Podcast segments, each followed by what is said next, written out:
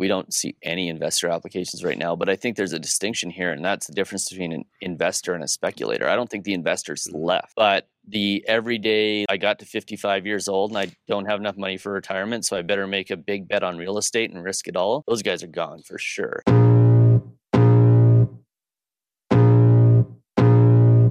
Welcome to The Tom Storey Show with Steve Karrasch and Tom Storey, where we discuss everything real estate or whatever else is on our minds.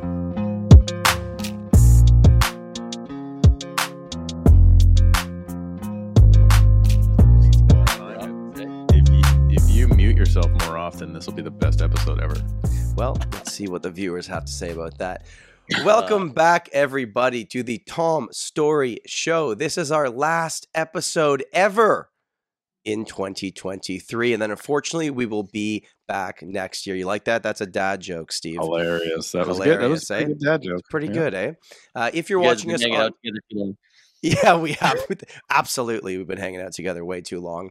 Uh, if you're watching us on YouTube, there's just one uh, New Year's resolution that we have that we'd like to pass on to you, is that sixty-six percent of you watch every single week and don't subscribe to the channel. And Nolan almost didn't even come back. He's like, that is such a bad number, boys. I'm not coming back till it's fifty-fifty. So if you want us to continuously have great guests, you got to subscribe. Does that does that make sense, Steve? Is that a fair way to put it? Just subscribe already. Nolan, I mean, we can Nolan tell him to subscribe, actually? Yeah, Nolan, let's do the soundbite. Hey, didn't you guys have like some some guys say that once you get a little bit bigger, some like really, really popular, like someone everyone in the country would know, if you got a little bit bigger, mm-hmm. few more subscribers, he'd come on? We're, Man, that'd be um, good guess. You want to Tom, know who it is, Tom, you better subscribe. There, yeah, right. There Tom you go, I like it. Tom, you don't know this yet, but I am in contact with what I deem to be, ah, should I say that big? Uh, Tom, I'm in contact with somebody that is so big, um it's unreal. What would be great is if you're just getting catfished. Ron, Ron Butler. We should we, we should Ron. get we sh- we don't know him, but we should get him on because people love to hear what he has to say. Oh, absolutely, absolutely. Yeah. He's he's controversial, but fun to and entertaining. Yeah, yeah. People know who he is. Absolutely. Um, okay, so audio listeners, thank you for being here. I hope everybody is getting prepped for a very very fun New Year's Uh, celebration tonight. Uh, Nolan, what are you doing for New Year's Eve? Are you hanging oh out God. with the fam? Are you going out partying like the old days? What's happening? Partying like the old days. It's twenty twenty-three, I guess. I don't know. Well, we'll see if I... I don't even think I can party like the old days anymore. Like now you're like... I'm just going to say everything controversial today. It's like now you have to take a weed gummy with your alcohol so you don't have the hangover the next day, right? It's like... I don't know. I heard like, about... Wow, uh... what are you guys doing? I heard about a real estate agent that instead of giving like alcohol as a closing gift, they're giving weed gummies. I'm like, oh, that's a little weird, but it's it's just as legal as alcohol is. So if your clients are yeah. into that, you might as well think about it. Yeah, Steve, Steve, what are you up to for uh, for New Year's? Um, oh, my favorite thing to do by New Year's, man, is watch that East Coast ball drop and go to bed at nine thirty. That's the way. That's the way we do it on the West Coast, dad style. Forgot about that. Yeah, you guys are yeah, man, that's you guys are a little bit behind. We're in the future over here. You are um, in the future. Every time, Nolan, every time I go to Toronto, I phone my kids and I'm like, I'm in the future. And they're like, we don't believe you. And I'm like, look, it's dark outside. And they're like, what? Your poor kids. Talk, speaking of dad jokes, eh? So we got the three amigos back together. We forced Nolan back here, at least. I think, Nolan, this is the third official episode. You've been on several lives as well, but the third official episode. So we finally convinced you to come back. And uh, man, twenty twenty-three has been an interesting year in Canadian real estate. Interesting in the in the fact that I think it's actually going to play out opposite next year, and we can go into depth on that. What's your overall thought on what we saw this year with mortgage rates, with housing prices? Like, how do you look at this year now, looking back and go, well, what happened? Yeah. Well, I mean, this is a year of bad lighting, so I got to fix that to begin with because it's making me crazy. Fine, we'll turn that there right off. Oh, that's good. Yeah, it's... I think volatility is kind of the name of the the theme of twenty twenty-three, and I think it's going to be the theme of twenty twenty-four. I think the only thing that is going to be consistent between the two years is the amount of volatility and the amount of unexpected things happening in the economy that will continue to happen. And I actually, that's probably one of my biggest fears of last year versus next year is people not learning the lessons of twenty twenty-three and taking them into twenty twenty-four and making these same dumb mistakes, which is looking at forecasts, looking at, at what's going on, what's predicted to happen in the economy, watching episodes of stuff like this, where we're going to talk about what's going to happen in the future, and then basing decisions on that rather than basing them on fundamentals. And, and I mean, twenty twenty-three, it's like every forecaster said, the market's going to crash, the economy is going to go to be bad, it's going to, there's going to be a recession. And then it didn't happen. And now it's like, oh, we've got all this Bank of Canada stuff, interest rates are going to go down. And they're taking the forecast at face value when last year they were so ridiculously wrong, but no, nobody remembers that, right? It is interesting, eh? Like every year we look at the forecast and we recognize that even the top economists are more wrong than they are right. And then the next year we base everything on what's going to happen and what the new forecast is. like, like they weren't wrong the, the last year, and we're just going to take them at their word. Are you buying into the overall vibe that we're getting from these top people that, listen, not only are rate cuts coming, but they're coming faster than we thought, going going down? No, I mean, I think at this point, I'm not buying into anything with respect to interest rates. It's been so all over the map. I mean, you look at the the rate expectations between November and December, there's a fifty there's a fifty basis point difference between November and December expectations. That's a half a percent. Right. It took a month for it to change a half percent. It could change back just as fast, right? So I, I really like, I'm not buying into anything. And then by the time this airs, uh, we've got four of the five biggest shipping companies in the world who have stopped shipping through the Suez Canal. By the time this airs, I'm going to guess it's going to be five of five. That has an inflationary effect. And it takes something as simple as that to change the outlook for interest rates. And nobody's paying attention to that yet, but remember what happened last time they let me drive that ship through the Suez Canal and I caused all that inflation, right? Like that was one ship going through there. This is all five of the biggest shipping companies in the world or have stopped shipping through the Suez. Can you edu- that, educate me on that? Because I've heard you talk about that. You, you said that last year on this episode as well. What what? How does that change interest rates and housing prices through shipping through the Suez Canal? Yeah. So, I mean, what happened a couple of years ago, right, was you had two things. You had China not onboarding its economy as fast as we thought it, they would.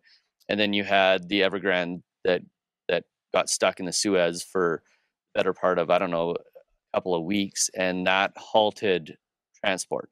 And when you halt transport, that increases transport costs because now you've got all these ships or ships sitting idle, or you've got them taking longer routes, which means there's less shipping capacity.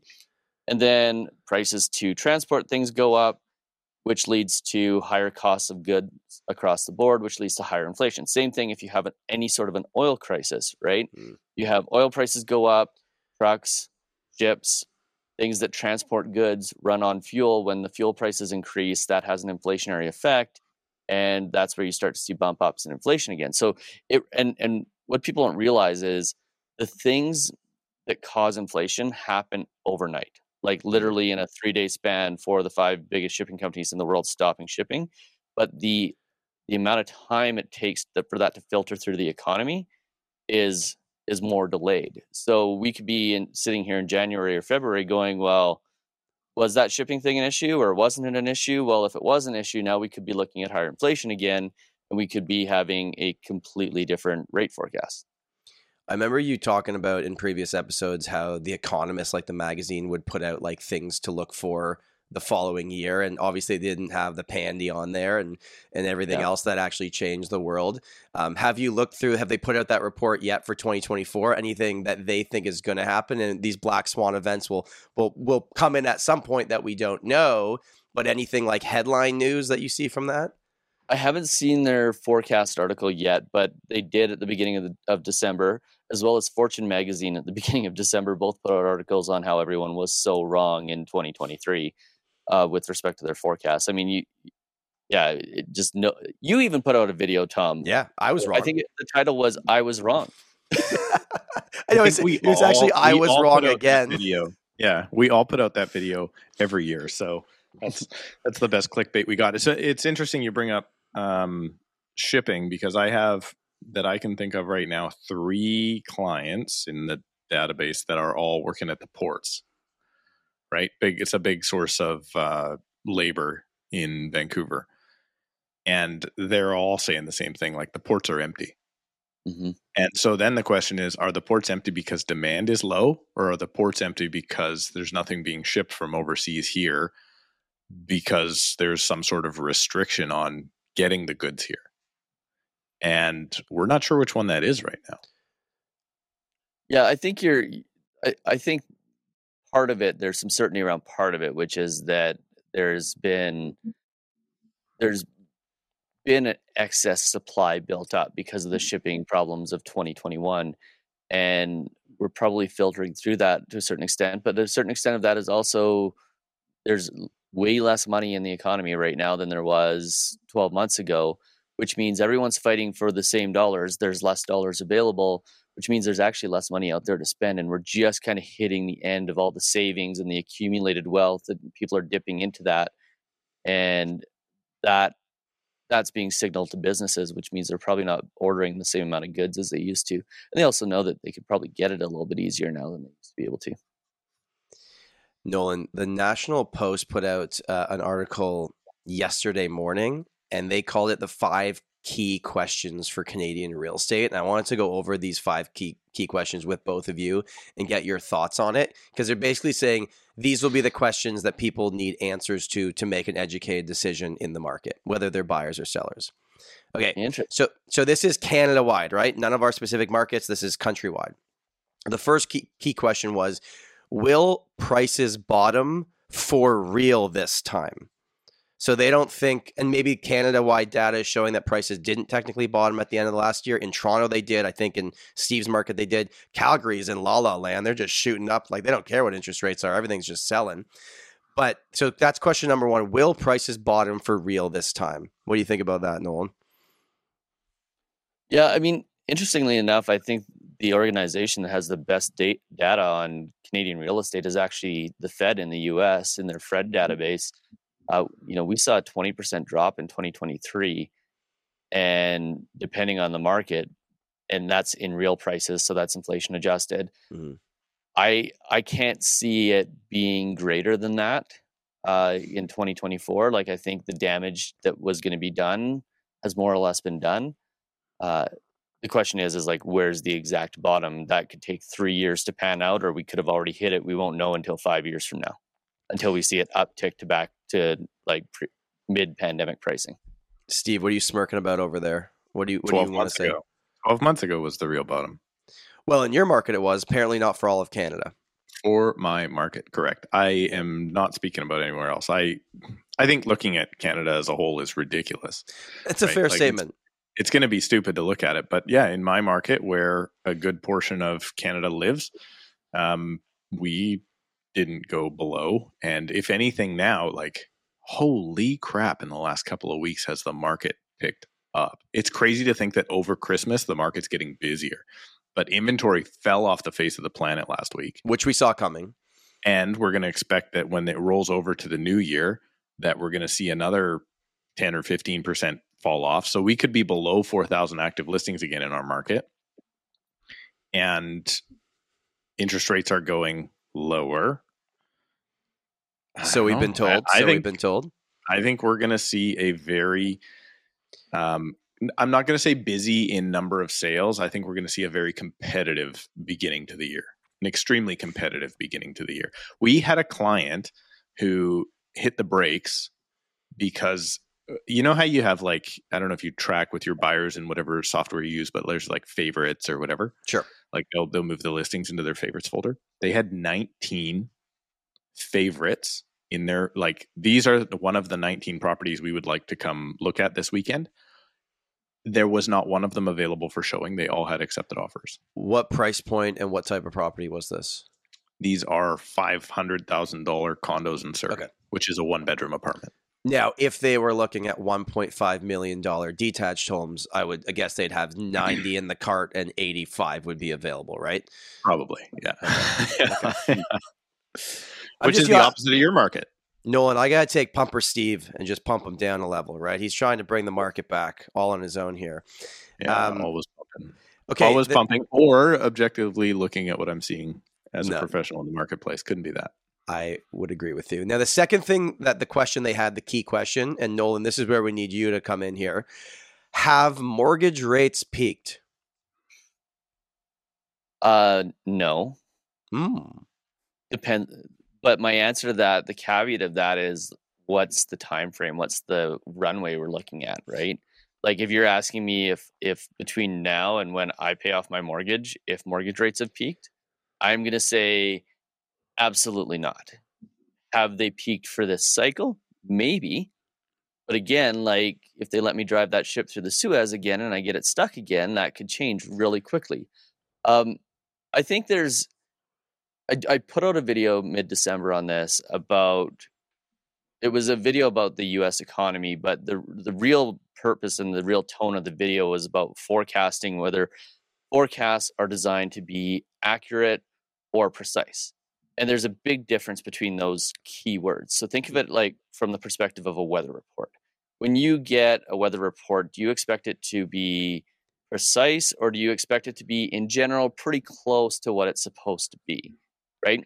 Weather reports are, weather forecasts are designed to be accurate. So in other words, mm-hmm. you're going to, in general, like, you're probably, when it's forecast to be thirty degrees, you're probably going to hit somewhere between twenty-eight and thirty-two, and the precipitation is going to be most of the time pretty close to correct. It's not meant to say, okay, it's going to be exactly this temperature in this spot at this time. And same thing for these rate forecasts. I mean, even the Federal Reserve in the U S, who's now put out their most recent dot plot and is saying you're going to see probably a zero point seven five percent increase in interest rates in twenty twenty-four, even the Fed is saying, do not rely on that, because our dot plot is not something that's meant to be precise. It's meant to show general direction, yeah. not necessarily be accurate. And you've got so much confirmation bias right now with everyone wanting interest rates to go down that, you know, I, I think, will we see interest rates come down? Possibly, but there's, I still think, just as much likelihood, fifty-fifty chance that interest rates will go up versus down. So have really? they peaked? I think it's too early to call that. Way you think they go up in twenty twenty-four, interest rates? Uh, what from I Bank of Canada or bond yield, like fixed or variable? Bank of Canada. Okay. Uh, I think that fixed rates, I think will you'll definitely see lower in the first quarter of twenty twenty-three. I'll tell you why in a second. Mm-hmm. But I think from the perspective of the, of the Bank of Canada, I think if you look at twenty twenty-four as a whole, even though the direction seems to be going down, even though everything is indicating they should go down, I still think it's a coin flip with the amount of volatility in our market of whether or not they go down seventy-five basis points or stay where they are, or maybe go up slightly. And even the Fed in the U S has said, we're predicting seventy-five basis points down, but we're watching the data. And if the data indicates that we need to tighten, they're still saying they're willing to tighten. They had to tweak that after their last rate, rate announcement, because everyone went, oh, everything's going to be good. Rates yeah. are coming down. Market went crazy. And they went, whoa, whoa, whoa, hold on a second, right? Yeah, they can't be too positive about it, right? Or then the inflation picks up again, and they gotta they gotta kind of be negative. So most people that we've talked to, at least, or seen talk, Brendon Ogmundson was on the show two weeks ago. He thinks they're going down a full percent in twenty twenty-four. It's gonna be four rate drops of twenty-five points.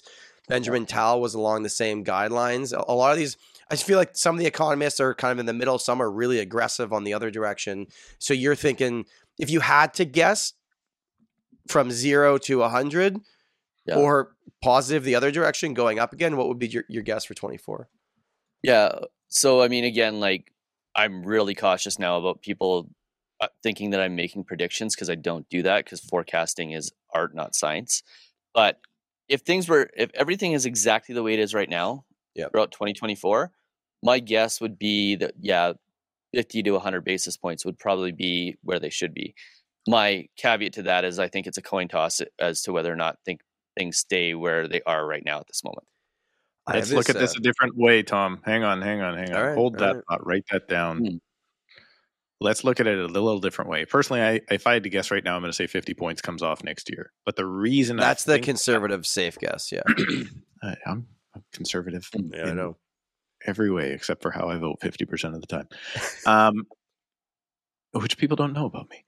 Um, okay, let's look at it this way. I'm going to read you the dates of the rates announcements, and then you tell me if you think what they're going to do at that date. This episode is brought to you by Realty Ninja. Real estate agents, listen up. Realty Ninja has created over nine thousand Canadian real estate websites, and they are no joke. I've been using Realty Ninja in my business since they were a small little startup in North Vancouver.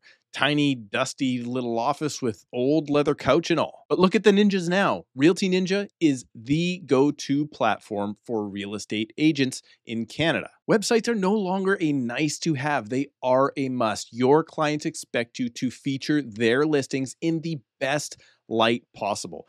They expect you to go with Realty Ninja. The backbone of my real estate business is my website. I wouldn't pick any other company to host my website other than Realty Ninja. Don't believe me? Go to my website. Check it out right now. Go to k r properties dot c a and you will see that it's powered by Realty Ninja and has been for over a decade. They have all of the features I need to grow my business year after year, including lead capture, mobile-friendly design, built-in S E O, and so much more. The best part of Realty Ninja is it's totally free to sign up, no credit card is required, and you only pay when you are ready to launch your new Realty Ninja website. And no, that's not it. Sign up today at realty ninja dot com slash tom and you will receive twenty percent, yes, twenty percent off of your entire first year when using Realty Ninja to host your real estate website. Their templates are super easy to work with yourself, or you can have the ninjas design something for you like I did. Not only is Realty Ninja the best product on the market, but it's also affordable. Listeners of this show know that I am as cheap as they come, and I've been using Realty Ninja for well over a decade now. Start your free trial today, and when you launch,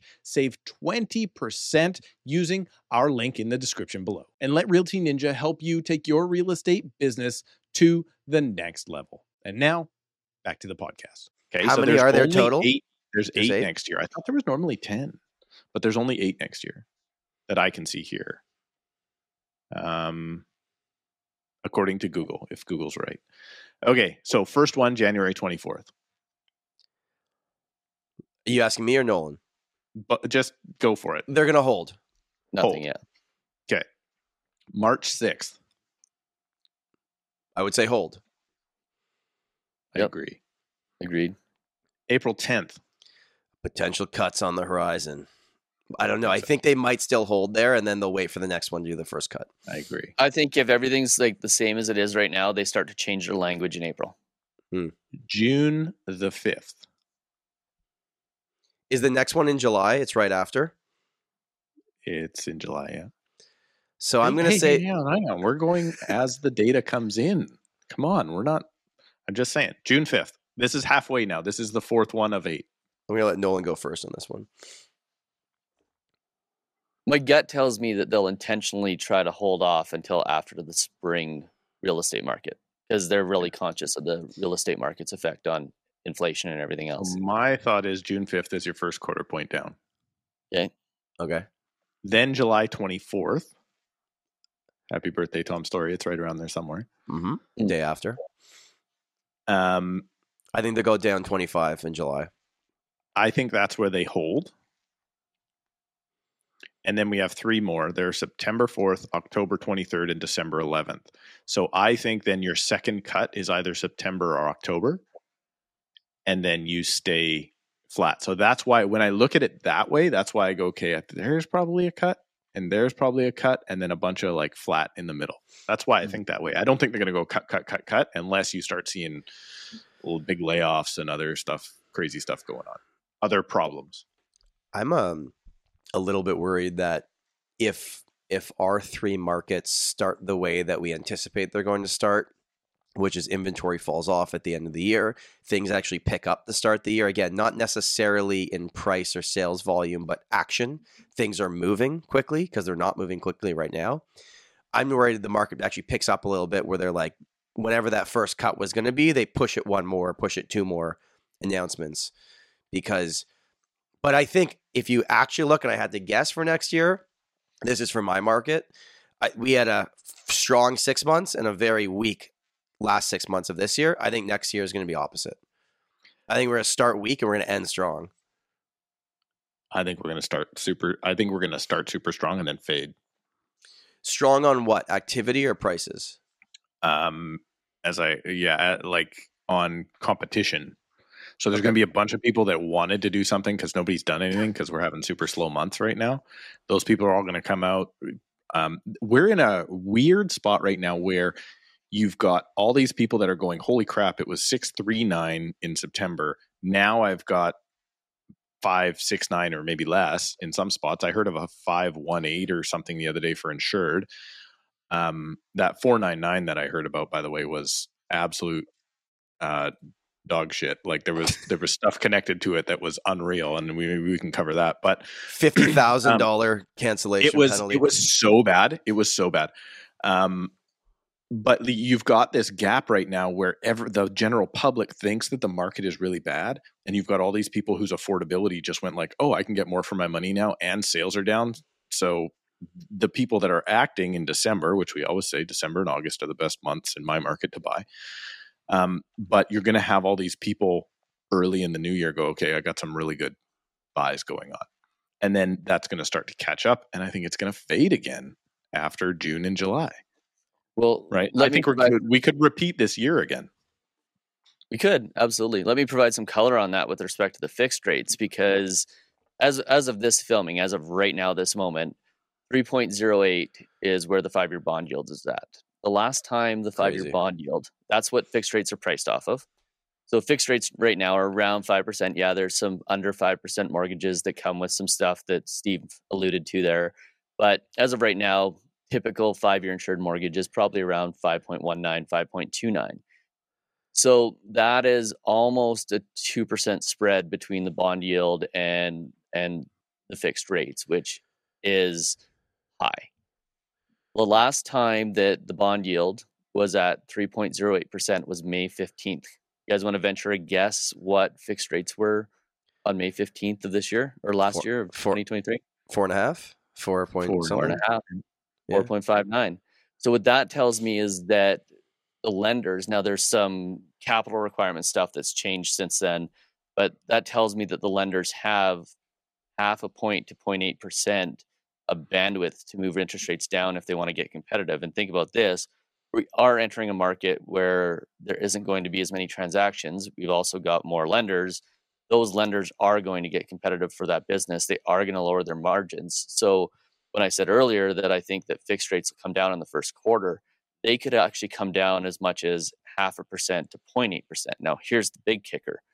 If that happens, if the bond yields stay low and the interest rates that consumers are paying remain low, the Bank of Canada could actually get away with not having to lower interest rates because the market's doing it for them, which means they could get away with not having to make any changes, because any time that, that the Bank of Canada is going to make changes in the future, it's going to have an inflationary effect. So if if they want to not have to do it, they can just create the expectation that they're going to do it, and that has the same effect as doing it without actually having to lower the rate. I, I'm curious, Nolan, because before variable rates went on their little run here, uh, for a long time, as as long as I've been in this industry, the variable was pretty much always lower than the fixed, like yep. n- normally. Now, I don't know how many times over history, maybe two or three t- times it's gone, it's gone over the fixed. It's now been higher than the fixed for a long period of time. Is there any thought between Bank of Canada, seeing what's going on with the five-year bond yields? I know they're separate, that Bank of Canada doesn't want the variable rate to be at seven percent with fixed rates at four and a half, that that will pressure them to bring it down? I don't think it'll create any pressure, but it's what's called an, an inverted yield curve. So that's yeah. when short-term yields are higher than long-term yields. So short-term rates, variable rates are lower than five-year fixed rates, right? And usually what that is indicative of is a recession. And when a recession happens, then central banks will lower interest rates. So usually it happens not as a result of the fact that those yields are inverted. It actually happens because those yields being inverted are a lead indicator of the fact that there's going to be a recession, which would cause the interest rates to go down. Right. So if there is a recession, yes, the Bank of Canada would be moved to, to lower interest rates for sure. Now, the... Uh... The third key question, we're going to just keep following this list here. This is a fun one. It actually yes. works out the perfectly. Answer is, the answer is yes. Steve, don't cheat. Should Nolan can't see, Nolan can't see our notes. Should borrowers lock in? Okay, so if your choices are right now, you're buying a property and you've been approved for a five-year fixed at five point two, mm-hmm. or the variable is, I don't know what, six, seven, right? Six, six high sixes or whatever after prime minus whatever you get. Yeah. Um, but you've been told by all the economists that know exactly what's going to happen with their models, that rates are going down. They could go down a full point and then they're going to go down even more. And you're locking in for five years. Is there a chance that over the next five years, taking the variable now at seven with it dipping down slowly will pay off more than taking the five-year fixed? Yeah. So, I mean, let me start by saying this. Um, If there's a fifty percent chance of rain, do you take an umbrella anyways? I don't. I'm ill-prepared, but most people, the answer would be yes. Yeah, but if you're looking at it, you're like, okay, or if it's like forecast fifty percent chance is going to be minus forty, you're probably going to take a jacket with you, right? I think, I think first is making mortgage decisions, financial decisions based on forecasts right now is a big mistake. Okay. That's... Like that's a day trading mentality that has come about since the early two thousands. And it's like, I'm going to make this half a million to a million dollar decision based on trying to beat the market. You're not that smart. I'm not that smart. Nobody's that smart. So making that decision based on forecasts is dumb. So the people right now are going, take variable because interest rates are going to come down. It's like, are they? You know, one hundred percent they're going to come down, or you could lock in right now for one and a half percent lower than what a variable rate's going to be. Um, okay, take your take your variable rate mortgage. I and by the way, my my thought process on this has not changed since two thousand ten, probably. Uh, and that is that you always take the lowest rate you can get at the time you get the mortgage. So if fixed rates are lower, you take a fixed rate. If variable rates are lower, you take a variable rate. There's like three times in history where that hasn't worked. One of them happened to be early twenty twenty when interest rates went up really quickly, even though the Bank of Canada said that interest rates were going to remain low until twenty twenty-three or twenty twenty-four. Oh, and we all chose our mortgage based on what they said back then. And now we're thinking about choosing our mortgage right now based on what they're saying right now. Like, come on, let's learn a lesson. So I think, you know, five percent versus six and a half percent, you're crazy to choose a variable rate mortgage right now. Mm. I think more importantly, you should be choosing a fixed rate mortgage with a penalty that's low enough that if interest rates do go down, you can switch, which means, so, and I and I need to say this really clearly and really loudly, don't get a five-year fixed mortgage at a big bank anytime in the near future, because if interest rates are going to go down, you're not going to be able to benefit. So would you say if you're going to go to a big bank and that's the option you've decided, regardless of all the education out there, you should be taking a three-year? Uh, no. I think if you... Uh, same thing. If a five-year rate's lower than a three-year rate, why would you not take the extra two years of of certainty? Like if we're going to have a conversation about choosing a fixed rate because that's what the market tells us we should be doing right now, let's continue to have a smart conversation about it and go, I'm not going to try to day trade this. Yeah. And and I mean, really, like the best mortgage in Canada right now is a five-year fixed mortgage from either M CAP, that's not their value flex product, it's their it's their full featured product, or First National, or C M L S, or any of another like various three or four different lenders. Are these because insured, or can you do uninsured with these as well? You can do uninsured with all of them. Yeah. Okay.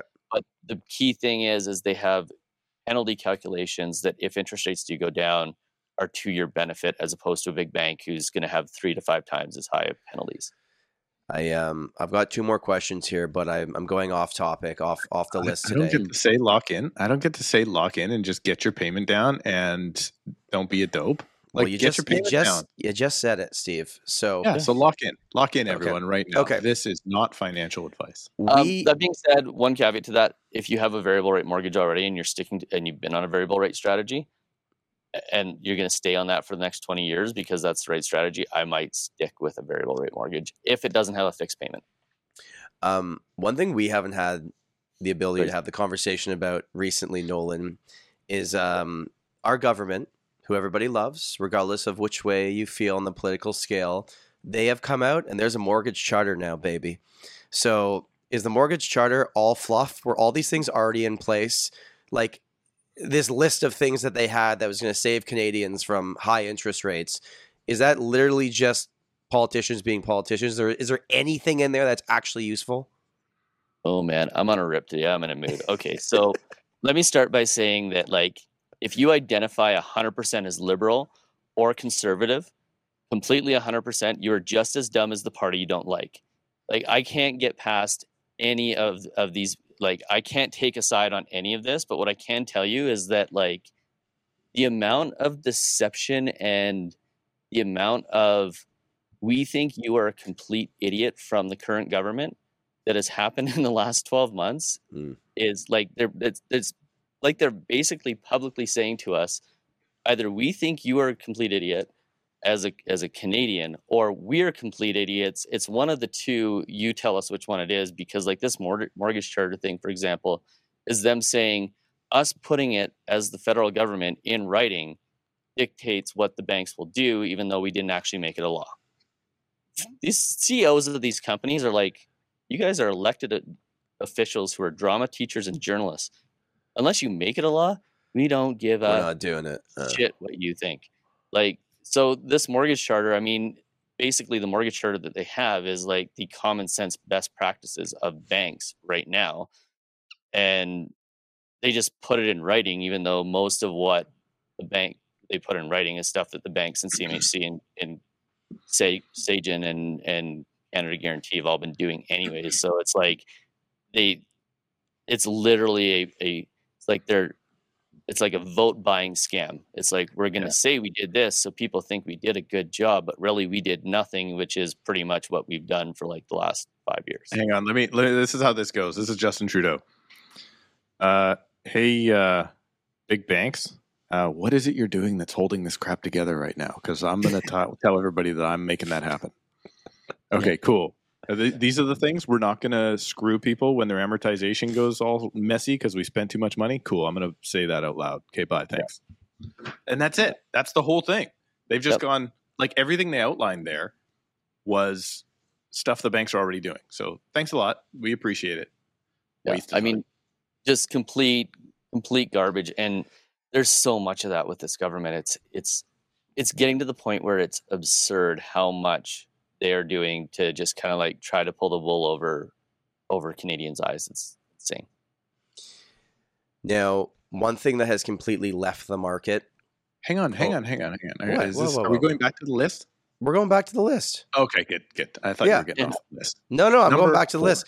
I'm setting it up, Steve. Okay. That's what podcast hosts do. They set up the question, all right? I thought that. You were off the list. I was not Give me off a the list. list. I love a list. Number four, please. Number four. One thing that has left the market in droves, but mostly on the listing side, is investors exiting the real estate market because their investments no longer make sense based on the interest rates today because they cannot increase the rent. I'm talking mostly about Toronto condos in this conversation.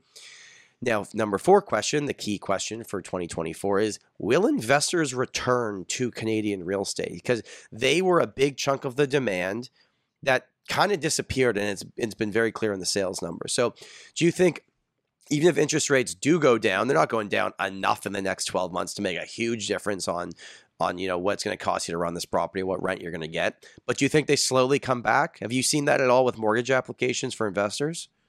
Oh yeah, we don't see any investor applications right now, but I think there's a distinction here, and that's the difference between an investor and a speculator. I don't think the investors left. Uh, the people who are investors, professionals, guys who know what they're doing, guys like Daryl Frankfort from the other Canadian real estate uh, podcast, like he's a pro, he knows what he's doing. I don't think he left the market at all, but the everyday, like, I got to fifty-five years old and I don't have enough money for retirement, so I better make a big bet on real estate and risk it all. Those guys are gone for sure, and they aren't coming back until the next time we see a run-up in prices, which is probably another fifteen years down the road. Steve, what do you think? Are you having any investor conversations? Like, lots are you working of, with lots anybody? Of people that think, yeah, lots of people that think they're going to do it, and but haven't pull, but have not on. pulled the trigger yet. No, it's just the conversation happens really quickly when I'm like, cool. They're like, you know, I'm looking for cash flow. This is how uneducated the average person is, and why they need to get in touch with somebody who is going to give them the the real deal, because they go, cool, I'm going to, I need an investment. And then we sit down and I'm like, okay, how much do you want a negative cash flow? And they're like, what do you mean? I finally got my twenty percent down. I'm going to now make money. And I'm like, guys, this isn't like, break even is forty percent in my market. And that's on a good year. That's with a low interest rate. So when we have that conversation, they back out really quickly. And this is where I kind of feel like the, um, this is why I have such a problem with pre-con, because so much of pre-con is like, oh, don't worry, this is going to cover itself at this much down, and and you don't have to worry about it for four or five years or whatnot. The the people that we're looking to invest as, let's call it a junior investor, let's call it someone that owns maybe their principal residence and they want to buy something else, those, those people are, if they're educated correctly, they're not buying right now because they realize they can put that money in their R R S P and probably be better off. But again, if you're if you're what Nolan just said is is an actual real investor, not a speculator. If you're looking at it right now, okay, so for the for the next five years, you're not going to be breaking even. You're going to be pumping in five hundred bucks a month or whatever it is. Mm-hmm. But you're long term, and you're like, you know what? I look at everything going on. I look at the next ten years of potential interest rates. I look at our immigration levels. I look at the fact that we are not building housing at the pace that we need. Yes, we're uh-huh. building some stuff, but it's going to be rental inventory. Are you not going, listen, the prices might be actually pretty low right now. Then ten years is going to look really good. My mortgage is going to be paid off thirty percent by then. Do I get to classify as a junior investor? Because I am, I mean, I have two sets of tenants. Is that still? But here, here's where my mind goes right now as somebody that's, you know, doing okay. I'm like, okay, what's my next one? That's what I'm looking at right now. Mm. That's it. Well, and when Tom messages me yesterday and says, hey, look at this deal. What's going on with this deal in your market? And I was like, wait a minute. Is Tom reaching out to me because he wants me to be his, his realtor? Or is Tom reaching out to me because maybe I get to put some money in this deal?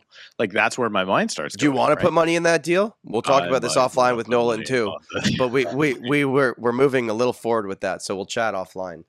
I'll tell Nolan, you where... Uh, I'll tell you but I want to, well, sorry, sorry to interrupt. Let me finish my thought. Yes, I'm looking at right now, how do I position myself to get the next investment, whatever that is? And I think that's where most people should be all of the time.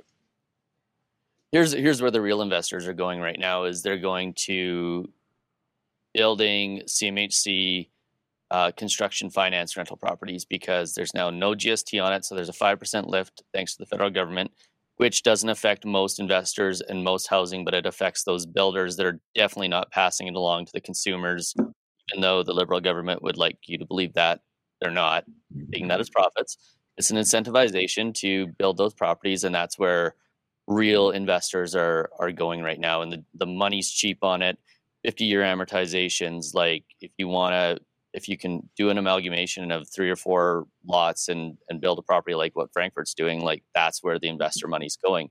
Now, that being said, I think that now that we've seen prices come down a little bit, this is where if you're going to continue to be an investor, this is actually where you start looking for deals um, because you've got that combination of the prices have come down and then and then you're also trying to buy properties that you can add value to. And what people don't realize is it's not about buying a pre invest. Buying a pre-construction is not investing. That's speculating and hoping the market goes up. Investing is finding a property that is way undervalued that you could sell for one hundred thousand dollars more if you put fifty thousand dollars into it. That's being an investor. Or that's you could rent it for more. Hard.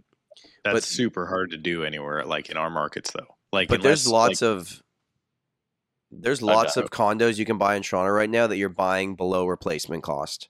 There's lots. Hmm. That's sure. interesting everything, to me. Everything's That's below in- replacement cost. Not everything. The question is, re- is replacement cost going to come down? Like I can buy two right. by fours for like three dollars now, which I couldn't do two years ago. Do you need insurance? The answer to that question is obviously yes, of course you do. Whether you are a tenant, landlord, or homeowner, you need to insure your property and belongings. And when I insure my investment property personally, I choose Square One. Square One is affordable online insurance for everyone. If you apply for your Square One insurance policy using the link in the description of the show notes, listeners of The Tom Storey Show can receive twenty dollars off right now, simply by going to squareone.ca slash the Tom Storey Show. Square One is no joke. I personally use Square One for my landlord policy on my investment condo. I picked Square One because they were easier to work with than other insurance companies. And when I had an issue with my previous policy coverage in relation to my Strata's coverage, Square One was the insurance company that came up with a solution for my insurance problem at an affordable rate. Online quotes take less than five minutes with Square One. Get your home insurance quote today at square one dot c a slash the Tom Storey Show and save twenty bucks. That's a good point. Um, okay, number five, and then we'll end our, our little uh, key question part of this podcast, which has basically been the whole podcast so far. This is a pretty simple thing, I guess. Will affordability improve? What do you think, Nolan? Yeah, I mean, markets always come back to balance. The question is, how will it improve? Is it going to be incomes are going to come up, or is it going to be values are going to come down, or is it going to be cost of borrowing is going to come down? Uh, I think it's too soon to call that, but it'll definitely improve because markets always balance. Sure. Steve?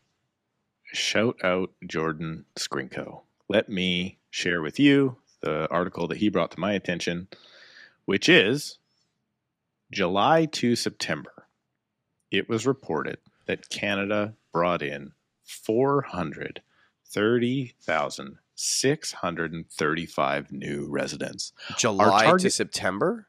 Our target for the year is five hundred thousand new permanent residents. Now, this doesn't say permanent residents. It says residents. So that includes, you know, students that are now paying double or whatever for their tuitions and all that stuff. But that was in one quarter. So when our target is five hundred thousand people, we might hit three and a half times that target. So how is affordability going to get better anytime soon? My actual real pro- problem with this is not the housing market at all. It's going to be the healthcare system, mm-hmm. right? Because last time I checked, you don't think they're building enough houses. How many hospitals do you think they're building? um, Canada's current population... When did we pass forty million? It was like April or something, wasn't it? Earlier this year, yeah. Yeah, so we're now over forty point five, so four zero five two eight three nine six according to this. So it sorry, it has grown since January over one million people. Since January. And we're going to continue this rate, by the way, from now on. We're now so bringing we're in more people than the U S that has ten times the population we do. Right. So how is that going to work out? That only has people like Jordan, who I believe is, you know, even looking at, yeah, I believe he's building projects and, and thinking about leaving the country even. And now he's going, holy crap, guys, hold on to your hats because this is coming your way. You can't funnel this many people in and expect affordability to ever return in the major markets. Let's get serious. Yeah. Affordability in a lot of places is totally there.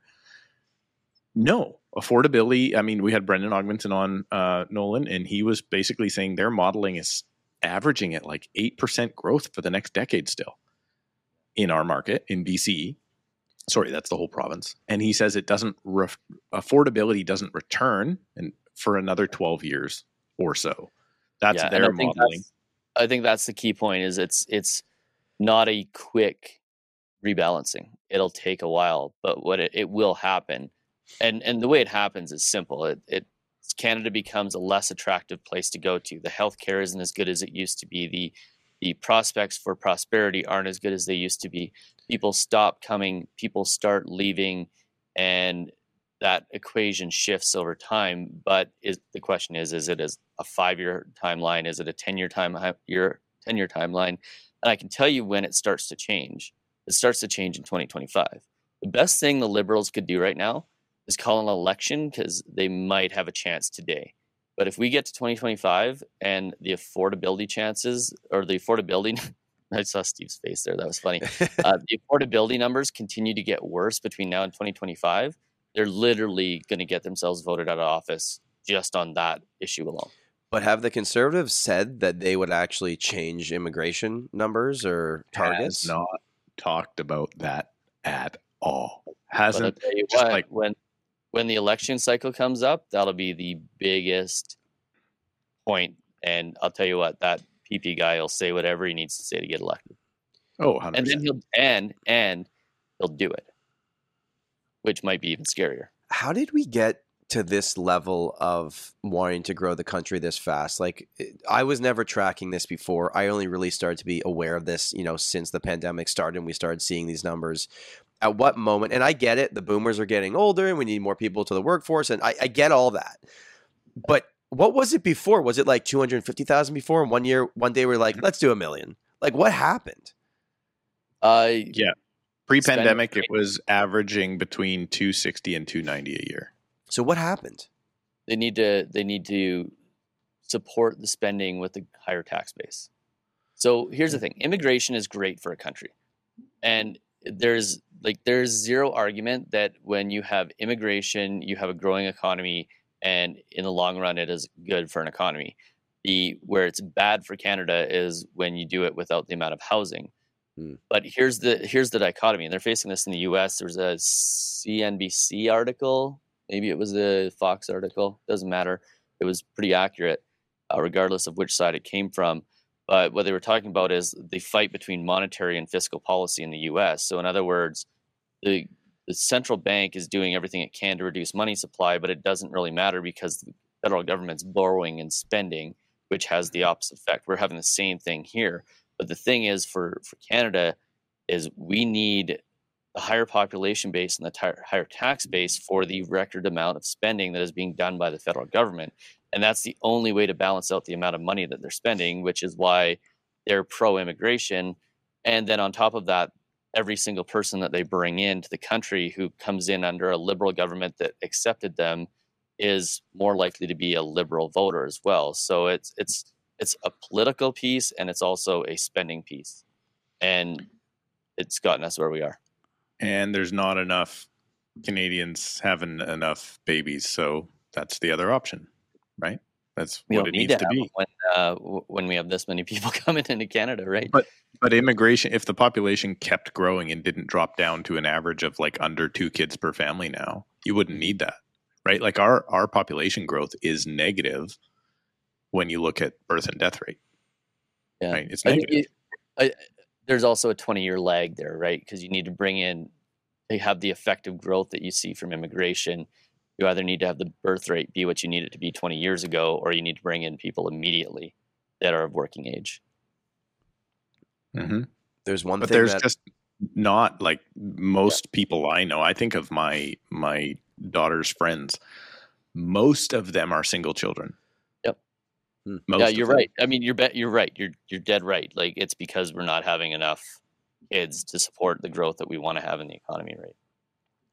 I've seen a trend, and I'm sure Nolan, you've seen this too on YouTube. Is uh, at, at what point does it get that the people that are that are immigrating here, and whether they're using Canada as a passage to get to the States, or if they really wanted to always come here, whatever it is that they thought that they, they were coming to, there's this trend, and these videos get millions of views on YouTube, is why I'm leaving Canada, why I'm doing this. And do you think there's anything behind that, or is that just a fun thing to click on because it's a controversial thing? And no, I think the big one you're talking about is there's a gal, I think her channel's Living in Canada, right? Uh, it's it's... Like it's a really well produced video, and a lot of these are really well produced videos, but they're they're looking at like sixty thousand dollar incomes in uh, in Toronto. And right. It's like, yeah, well, hold on a second. So you're looking at a minimum wage job living in Toronto, and then you're completely dismissing all the suburbs and everything else. Like it's like you're looking at downtown condos versus minimum wage. It's like it's a yeah. bad comparison. Wow. And then they look at she looks at Vancouver as well, and.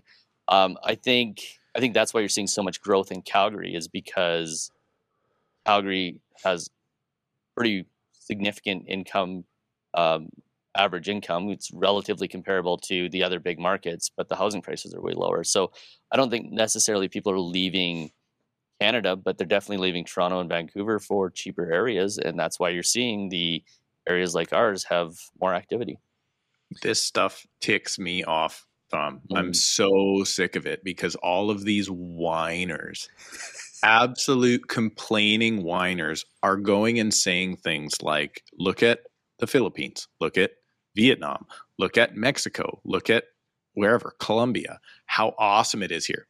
Cool. You know why it's awesome there? Because you took all of your high valued Canadian dollars that you've earned here and you're taking them to paradise, quote unquote paradise, and now you don't have to earn the locals' income there. Right. Right. Yep. My uh, assistant that's been with me for ten years from Mexico City, she's not living in Mexico. Right. You, uh, Tom, when you and I went to Mexico, we, uh, I might have been with Darren. We're sitting at the bar, and the guy was asking, the bartender was like, you know, just out of curiosity, like, what does this trip cost you? We went over the cost, and he's like, I just want you to know, for your flight alone, if I was going to pay the same amount as you did and leave from Mexico to visit Vancouver, just the flight would take me over a year to save. Oh my gosh. Just the flight. And he's like, now I have to find somewhere to stay. So people don't understand that when you go there and you live, sure, you might, you might be able to go become a, a software developer and live on a beach somewhere, maybe. But let's face it, if you're an electrician, you're way better off in Calgary than you are in Cancun.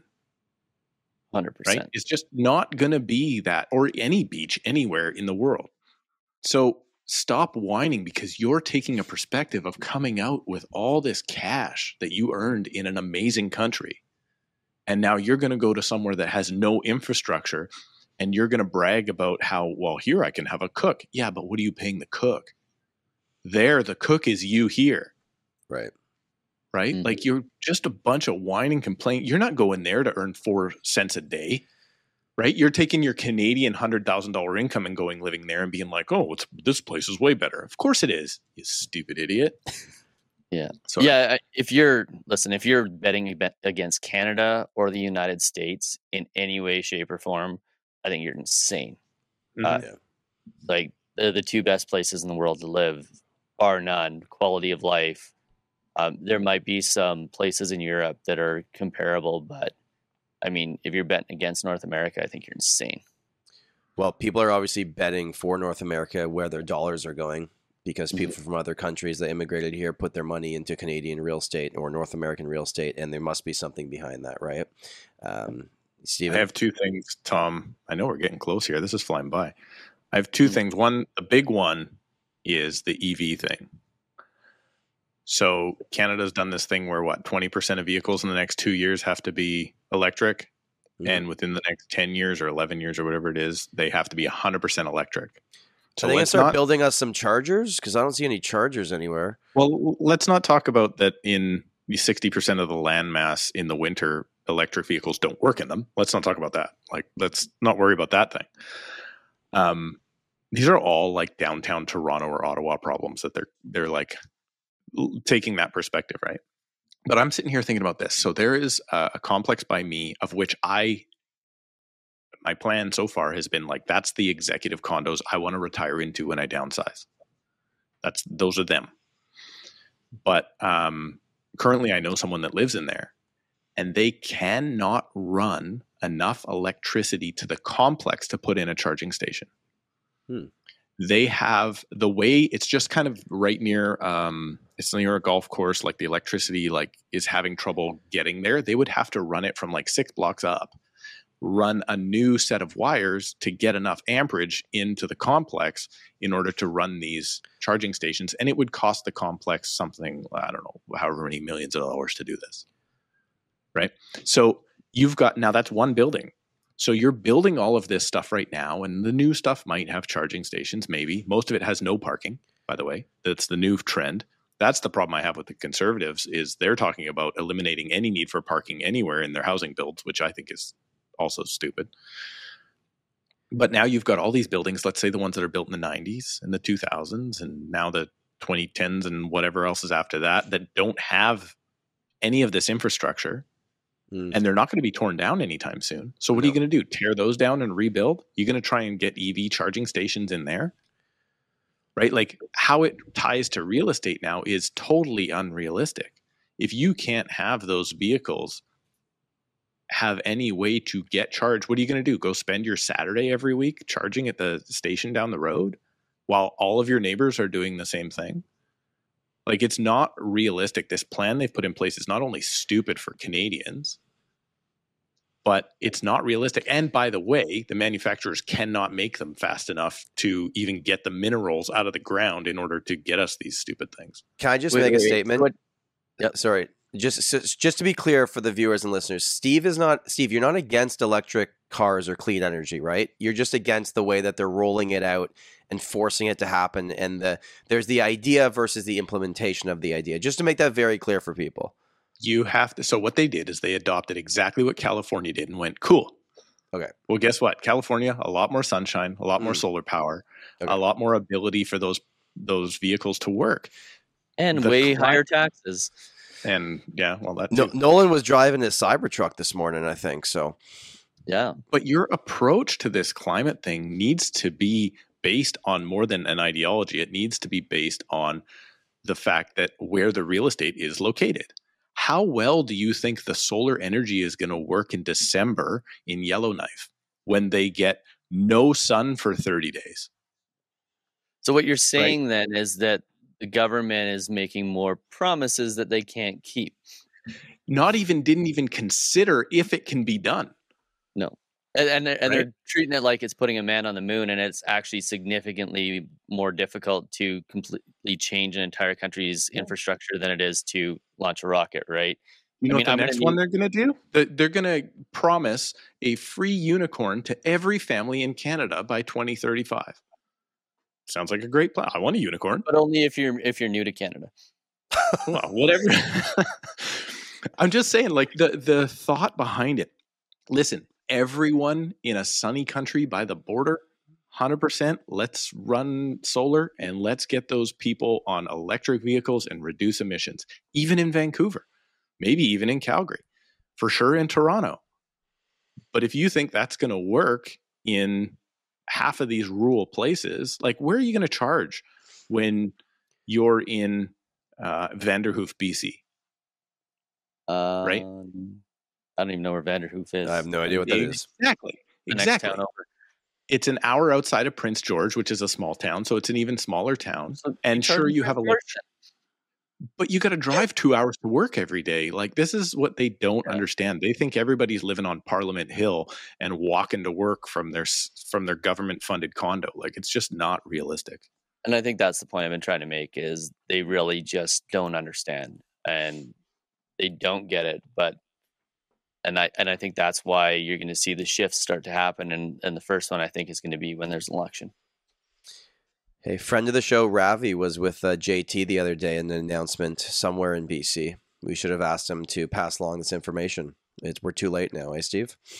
Well, I mean, they're they're all toting the same. Well, they're toting the same thing now too, right? Like Ravi brings in the, hey, here's our new house plans for our fourplexes. And then two days later, the federal government's like, oh, don't we have some of those plans? Did you see the wartime housing? I didn't uh, see it. I heard about this, but I haven't looked into it yet. Okay, so this is what they did with wartime housing. They they basically made these plans for these houses, and then they went, okay, you can build this house anywhere. And it took, so I watched a whole thing on it. It took, by the time the supplies got to the site, thirty-six hours to erect a house, an individual house.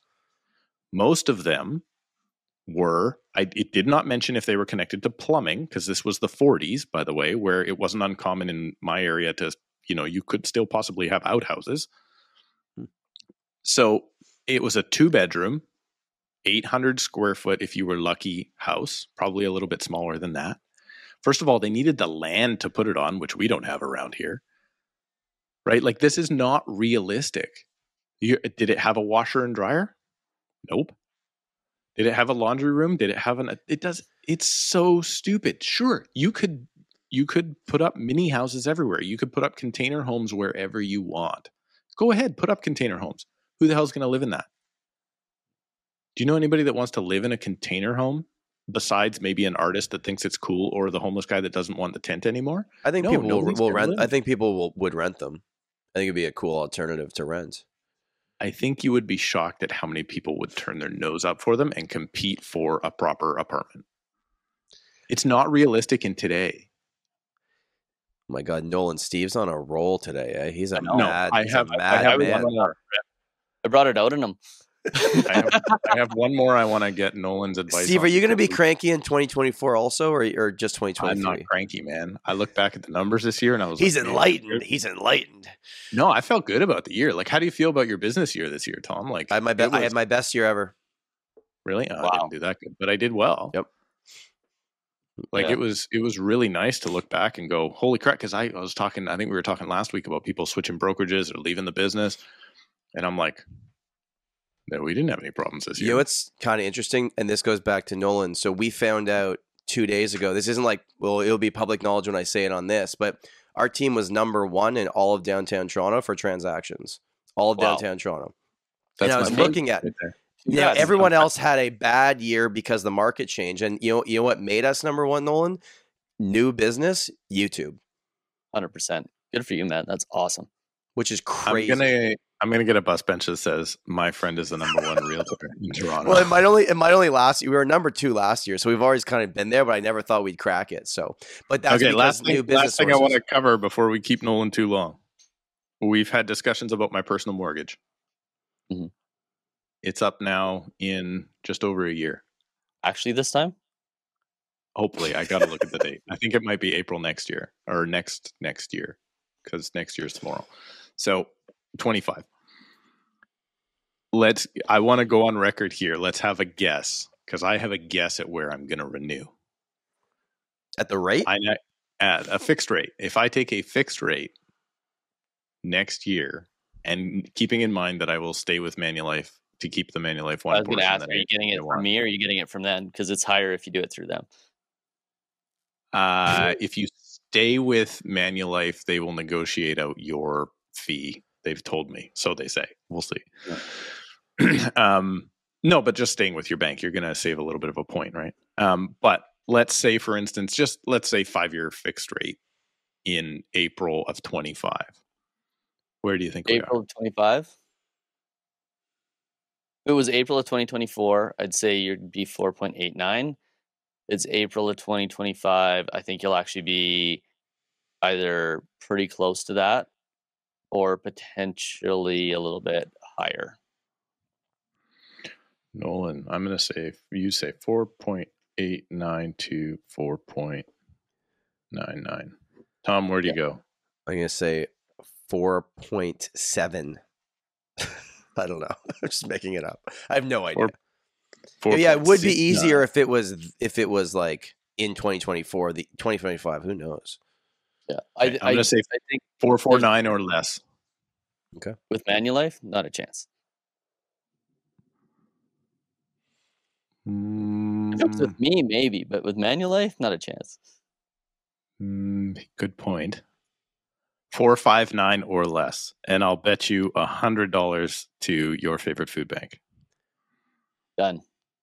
Okay, uh, so let's do this. Let's do. So I have. By the four, way, you're, five, you're actually going to be, do really well on this because I am historically awful at this. This is why mm-hmm. I don't do forecasting. So more than likely, you're going to win, which means you're going to end up with a really low mortgage rate, which is great. Let's do an. Let's actually do an over under because you said four nine. So let's do an over under at four six nine. Anything under that, you pay. Anything over that, I pay. Done. In tomorrow's dollars or today's. Because we could, that could be like adjust, seasonally adjusted at real values. Uh, um, this has been uh, this has been my favorite one, guys. I like it. I, I love this end of year episode with with Nolan. It's always fun. I know you're not a New Year's resolution guy. We've talked about that before. But is there anything you're working on right now, or you've been working on for the past few months that you're that you're thinking about personally or professionally going into next year?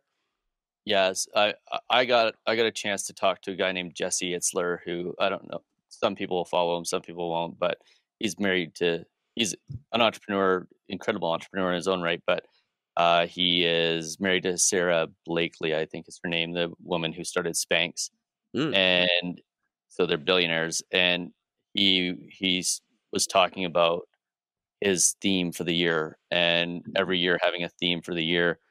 And next year, I've, I've decided my theme for the year is relentless. So the the main YouTube channel I have is flipping over to a more generalized global economic outlook with a, with it being a place where money meets mindset, um, which is really cool. I'm having a ton of success on that just recently. We're going to have the Canadian real estate channel that uh, is new, of course, that will continue to cover the old school stuff that people started following me for, and then uh, and then. is building out as much education as we possibly can around what is really complicated topics, like whether or not you want to follow a forecast to make a million dollar decision. And uh, us three may have a surprise at some point in next year that we won't say anything about yet, but we're working on something in the secret lab right now. That's um, going to be epic. Which will be absolutely epic. Steve, what about you? twenty twenty-four, what's on the docket? Uh, I'm hoping to hire finally. Mm. I have a good prospect. Things are looking good. Um, I'm hoping to do that. I want to, I'm, I'm taking a bigger role with um, not only volunteering, but uh, education um, with the brokerage as well.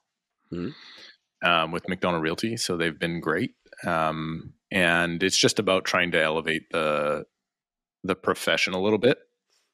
And uh, if everything goes well, hopefully, uh, as Richard Robbins always says, giving starts the receiving. So if you reach out and help people grow, uh, ideally it should come back to you tenfold. And I'm a greedy realtor, so I just want it all for myself, you know.